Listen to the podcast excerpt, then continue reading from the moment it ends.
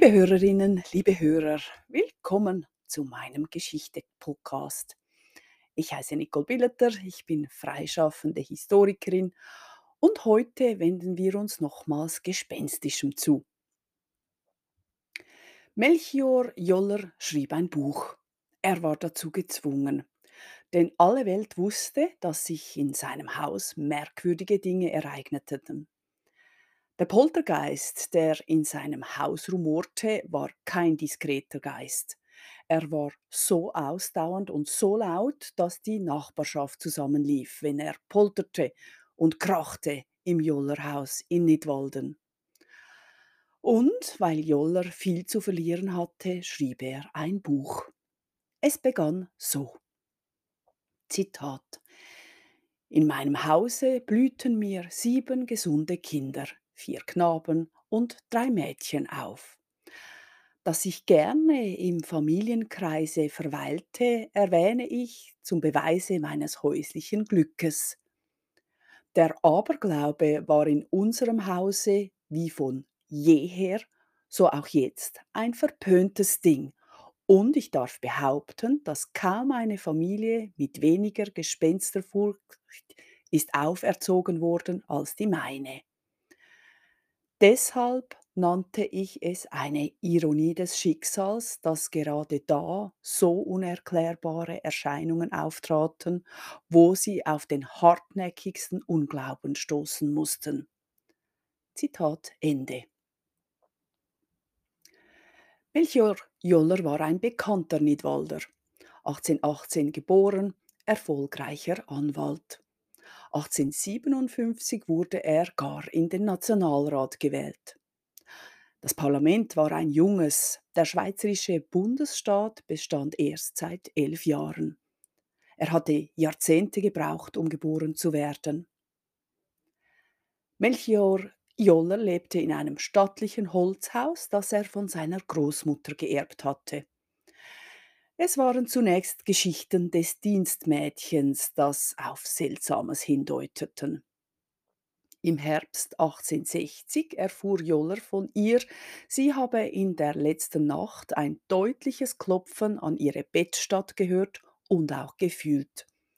Sie interpretierte dies als eine Nachricht eines Geistes, der ihr baldiges Ableben ankündigte. Dies war damals üblich. Ein Geist war eine Seele aus dem Fegefeuer entsprungen und sie wandelte auf der Erde, um vom Jenseits zu erzählen. Manchmal wurden Geister als Boten gesehen. Sie mahnten zur Umkehr, zur Sühne, zur Besserung. Oft aber kündeten sie aber eben auch den Tod an. An diese Vorgaben schien die Magd Jollers geglaubt zu haben. Jedenfalls bestand sie darauf, es habe ihr jemand gekündet, wie man damals sagte. Melchior Joller soll ihr gemäß seinen Angaben im Buch streng befohlen haben, solche Sachen inskünftig bei sich zu behalten, und er war sicher, dass sie eine Sinnestäuschung erlebt hatte. Die Angelegenheit war bald vergessen. Einige Wochen später kam Joller von einer Geschäftsreise nach Hause zurück. Da berichtete ihm seine Frau, sie und die zweitälteste Tochter hätten in der Nacht etwas Seltsames erlebt. Hier die Beschreibung. Zitat. Nachdem sie sich in der Kammer zu Bette gelegt, hätte sie beide nach einiger Zeit ein rasches Klopfen auf dem neben dem Bette stehenden alten Tisch aufgeweckt und beide hätten sich ängstlich gefragt, was da in dieser tiefen Nacht wohl klopfe. Während sie darüber ihre Vermutungen austauschten, begann es wieder zu klopfen. Etwa 10 bis 15 rasche Schläge, die anfänglich stark, gegen das Ende immer schwächer wurden. Ihre Verwunderung habe sich bis zur Angst gesteigert, wobei sie noch einmal zu klopfen aufforderten, wenn es etwas zu bedeuten habe, worauf sich dasselbe in gleicher Weise wiederholte. Sie hätten sich jetzt beide sehr gefürchtet und mit schwerer Angst dem Morgen entgegengestarrt. Sie ihrerseits sei nun doch geneigt, ein Künden anzunehmen, worin sie eine nach wenigen Tagen eingetroffene Botschaft vom Tode einer Freundin bestärkte. Ich glaubte die Ursache sicherer in der komplizierten Konstruktion des Tisches, etwa im Losspringen einer Leiste zu finden, indem ich nicht begreifen wollte, wie ein körperloses Wesen klopfen könne. Zitat Ende. Wir sehen in diesen Ausführungen einiges. Caroline Joller hatte ebenso den zeitgenössischen Glauben, dass eine solche Begegnung eine Ankündigung des Todes sei. Und sie sah sich in dieser Annahme bestätigt, als etwas später eine Bekannte starb. Interessant ist auch der Instinkt von Mutter und Tochter, auf das Klopfen mit Kommunikation zu reagieren. Sie nahmen an, dass ihnen etwas gesagt werden sollte. Das forderten sie heraus, indem sie riefen, man solle nochmals klopfen, wenn es etwas zu bedeuten habe, was dann ja auch geschah. Melchior Joller hingegen reagierte wie die Vernunft in Person, wenigstens in seinem Bericht. Er vermutete einen Konstruktionsfehler, ganz rational. Er scheint auch an Geister zu glauben, an körperlose Wesen, wie er schrieb. Aber er glaubte nicht, dass sie in der Lage seien, in der Welt etwas in Bewegung zu bringen, etwa zu klopfen. Danach herrschte Ruhe. Erst im Juni 1861 hatte der Sohn eine so unheimliche Begegnung, dass man ihn ohnmächtig auffand. Joller beschrieb den Neunjährigen quasi als Zeugnis als robusten und furchtlosen Knaben. Es dauerte Stunden, bis er in der Lage war zu erzählen, was ihm zugestoßen war. Zitat er erzählte uns, die wir nach der Ursache des Unfalles forschten, dass kurz, nachdem er in diese Holzkammer getreten sei, es dreimal an die Türe geklopft habe. Dieses habe er wenig beachtet, da sei plötzlich die Tür aufgefahren und eine weißliche, unförmliche Gestalt hereingekommen, worauf ihm Sehen und Hören vergangen sei. Ich erklärte mir den Vorgang als eine Imagination, die infolge des furchterregenden Klopfens, welches irgendeine ganz natürliche Ursache haben könne, entstanden wäre, und es wurde darüber, zumal der Knabe bald wiederhergestellt war, ohne weiteres Nachdenken weggegangen. Zitat Ende. Es blieb aber nicht dabei. Bald ereignete sich eine unheimliche Begebenheit nach der anderen. Immer wurde nun geklopft, Türen flogen auf, Fenster klappten zu, es waren an der Decke Tritte zu hören wie von Menschen oder es schleifte wie von Hundepfoten, in der Küche flogen Äpfel und Birnen durch die Gegend, bald wurden Steine nach den Kindern geworfen, Joller versuchte alles Vernünftige, was er konnte. Zunächst schimpfte er und leugnete, maßregelte seine Kinder und seine Frau. Aber Melchior Joller wollte der Sache nun ernsthaft, vernünftig und wissenschaftlich auf den Grund gehen. Er legte sich auf die Lauer, er hielt Türen fest, er lehnte sich an Wände, aber es passierte immer, dass er einschlief. Dann klopfte es, und bis er aufgestanden war, fand sich nichts mehr hinter der Tür, unter der Decke, auf dem Bett. Bald spürte im Haus hin und wieder, wie jemand einem sanft über das Gesicht strich. Meist berichteten dann die Familienmitglieder, dass sie dachten, es sei ein jüngeres Geschwisterchen, aber alle hatten im eigenen Bett geschlafen und sobald man das Licht anzündete, war nichts mehr zu sehen. Die Furcht wuchs, die Magd zog aus. Die regelmäßigen Klopfereien wurden zum Alltag. Joller hielt jede einzelne akribisch fest. Als Beispiel hier Zitat. Am Morgen des 20. Morgens schon um 6 Uhr fing es wieder an zu poltern. bald da, bald dort. Bald schlug es von unten an die Stubendiele, zwei bis drei rasche Schläge, wie mittels eines schweren Holzhammers. Gewöhnlich folgte dann ein heftiges Anklopfen an die Stubentüre, an die in die Küche gehende Kammertüre, an die Küchenstübleintüre und da und dort oben im Hause nach kurzen Zwischenräumen. Das Anklopfen an die Zimmertüren endete bisweilen mit starken Schlägen. Mit aller Begierde nach Aufschluss ging ich jetzt an die Hausuntersuchung. Trotzdem blieb meine sorgfältige Durchsuchung ohne Resultat und ohne Auffindung irgendwelches verdächtigen Anzeichens. Unterdessen setzte sich die Polterei bald da, bald dort, bald oben, bald unten im Hause in sich steigender Weise fort. Meine Untersuchung beschränkte sich jetzt auf die Erscheinung selbst, die sich besonders an der Stuben- und unteren Kammertüre und am Boden dieser Zimmer nach kurzen Zwischenräumen immer heftiger kundtat. Bald legte ich meine Hand von innen bald von außen auf die Stelle der Türe, wo die Schläge mitten auf der oberen Hälfte von außen her wahrnehmbar waren, ohne an der Hand selbst etwas, auch nur einen Zug oder der Druck der Luft zu verspüren. Fasste auch die halboffene Türe selbst, um sie von beiden Seiten zu beobachten. Das Klopfen wiederholte sich ohne Gewahrung einer Ursache. Ich stellte mich von außen auf, während meine Leute von innen beobachteten. Alles umsonst. Zitat Ende.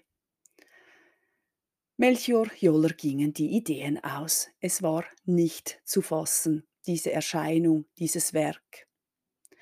Ich finde es übrigens interessant, dass Joller nicht einmal im Buch versucht, dieses etwas zu benennen. Er sagt nicht Gespenst, nicht Poltergeist, nicht Unwesen. Er beschrieb es so. Es klopft, die Äpfel hüpfen, das Bett wackelt, der Tisch fällt um, Steine fliegen. Ein rationaler Mensch durch und durch. So war es dann auch, dass er wohlangesehene Männer des Ortes kommen ließ, damit sie die Sache untersuchten. Sie blieben auch über Nacht. Sie alle hörten das Klopfen, das Umfallen von Tischen, ohne dass jemand im Zimmer war. Sie sahen Erscheinungen eines bleichen Kindes in den Fenstern, das man manchmal auch tagsüber sehen konnte. Anfangs wurde auch gerufen, etwas wie ein Klagen, dass man so allein sei.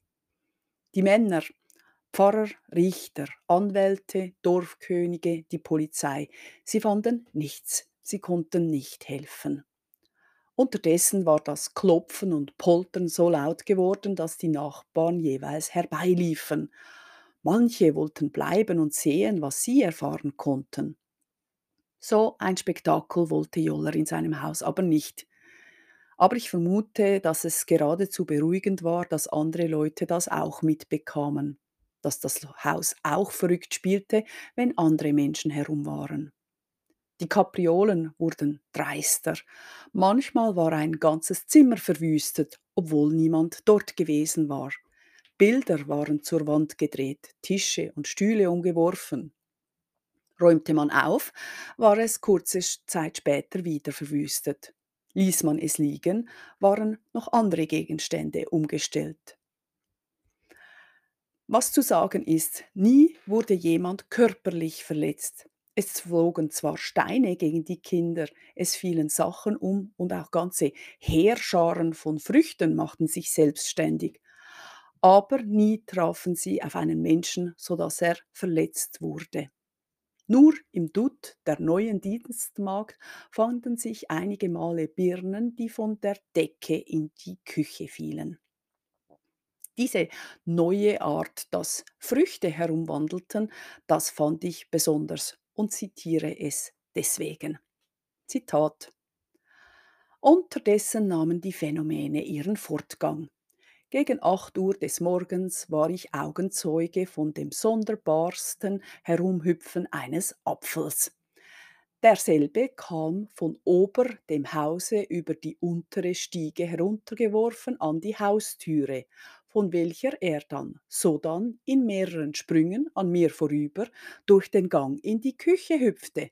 Die Dienstmagd, dort am Feuerherde beschäftigt, nahm diesen gequetschten Apfel, Klammer auf, Renette, Klammer zu, und legte ihn auf den Küchentisch, von dem er nach kurzer Zeit wieder in drei bis vier Sprüngen nach dem Hausgange eilte, wo sie ihn noch einmal auffasste und zum Küchenfenster hinauswarf.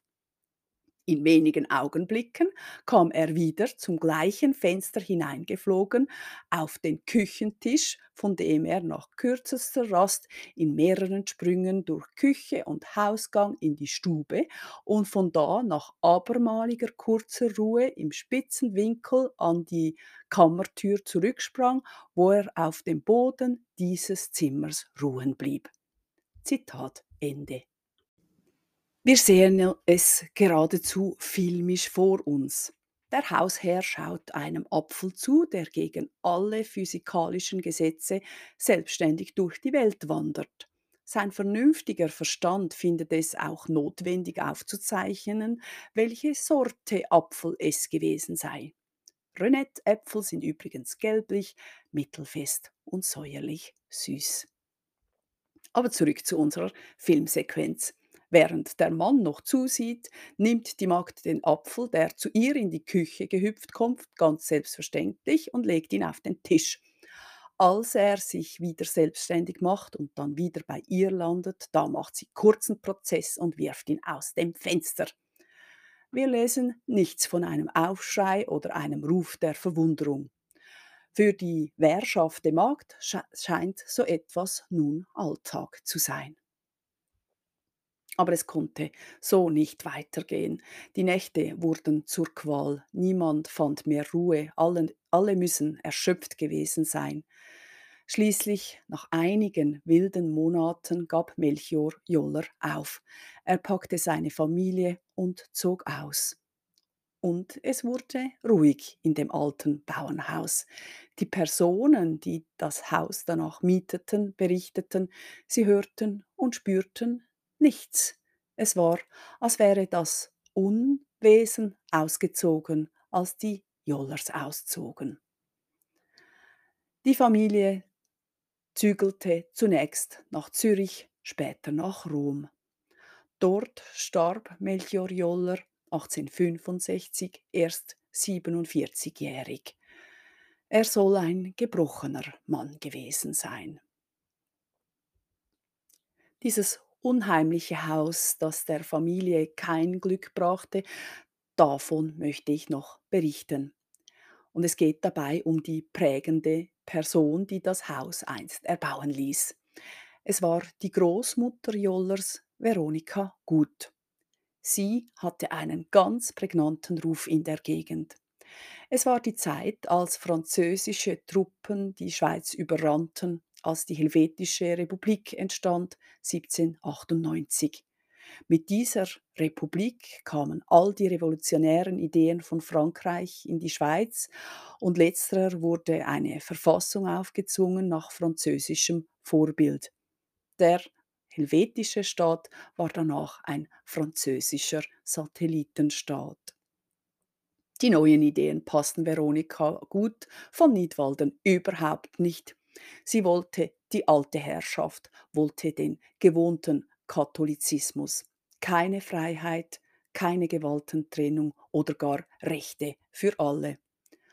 Gut wurde ein Zentrum des Widerstandes gegen die Franzosen und diese duldeten keinen Widerstand. Im September 1798 kam es zu einer Schlacht in Nidwalden. Einige hundert Männer erhoben sich gegen die neue Staatsmacht. Sie wurden von französischen Soldaten niedergemacht. Die französischen Truppen machten auch nicht Halt vor Frauen und Kindern, brannten Häuser nieder. Etwa 100 Nidwalder Soldaten fanden den Tod, ebenso viele französische Soldaten. Weitere 300 Nidwaldnerinnen und Nidwalder kamen in den anschließenden Massakern ums Leben. Ennet Moos Standstadtbuchs und Stans waren danach weitgehend verwüstet. Auch eine der Söhne von Veronika Gut verlor an diesem Tag sein Leben. Ihr Haus wurde niedergebrannt. Sie baute ein neues auf, gleich ein paar ne Meter neben der alten Stelle. Und diese Ungerechtigkeit stachelte sie nur weiter an. Sie blieb bei ihrem Protest. Deswegen wurde sie von den neuen Machthabern an den Pranger gestellt. Sie musste sonntags neben der Kirchentür stehen mit einem Schild um den Hals, das sie als ruhestörende Lügnerin bezeichnete. Sie, mussten, sie musste außerdem statt der ehrenhaften weißen Haube eine schwarze tragen. Das sollte sie weiter denunzieren. Veronika Gut trug diese Haube aber mit solch offensichtlichem Stolz, dass die Behörden ihr schließlich befahlen, sie wieder abzulegen. Veronika Gut blieb weiter in Kontakt mit allen Aufständischen, die wieder zurück zu den alten Verhältnissen wollten.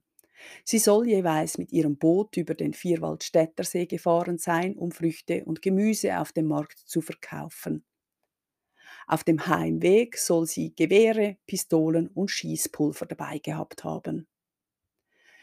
In einer Septembernacht ging das Gerücht um, die Franzosen seien wieder auf dem Anmarsch. Es war dunkel und regnete in Strömen. In Panik packte Veronika Gut ihre vier Töchter, alle im Teenageralter, und floh mit ihnen durch die Nacht. An einem reißenden Fluss wollten sie queren. Dabei fielen die Töchter in die Fluten und sie alle ertranken. Nur Veronika Gut kam mit dem Leben davon. Von ihren sechs Kindern war ihr nur ein Sohn geblieben. Veronika Gut blieb aber dabei, die alte Ordnung wiederhaben zu wollen. Bis zu ihrem Tod 1829 blieb sie dabei. Ihr Haus erbte schlussendlich Melchior, Melchior Joller, der einzige Enkel. Nun, als die Geschichte mit dem Poltern bekannt wurde, hielt sich das Gerücht hartnäckig, dass Veronika Gut aus dem Reich der Toten zurückgekommen sei, um in ihrem Haus Schrecken zu verbreiten und den Enkel zu strafen denn der hatte einen Verrat begangen, den sie bestimmt auch über den Tod hinaus quälte. Er war ein Liberaler und stand fest zur neuen Ordnung in der Schweiz. Ich bedanke mich für Ihr Zuhören. Auf Wiederhören.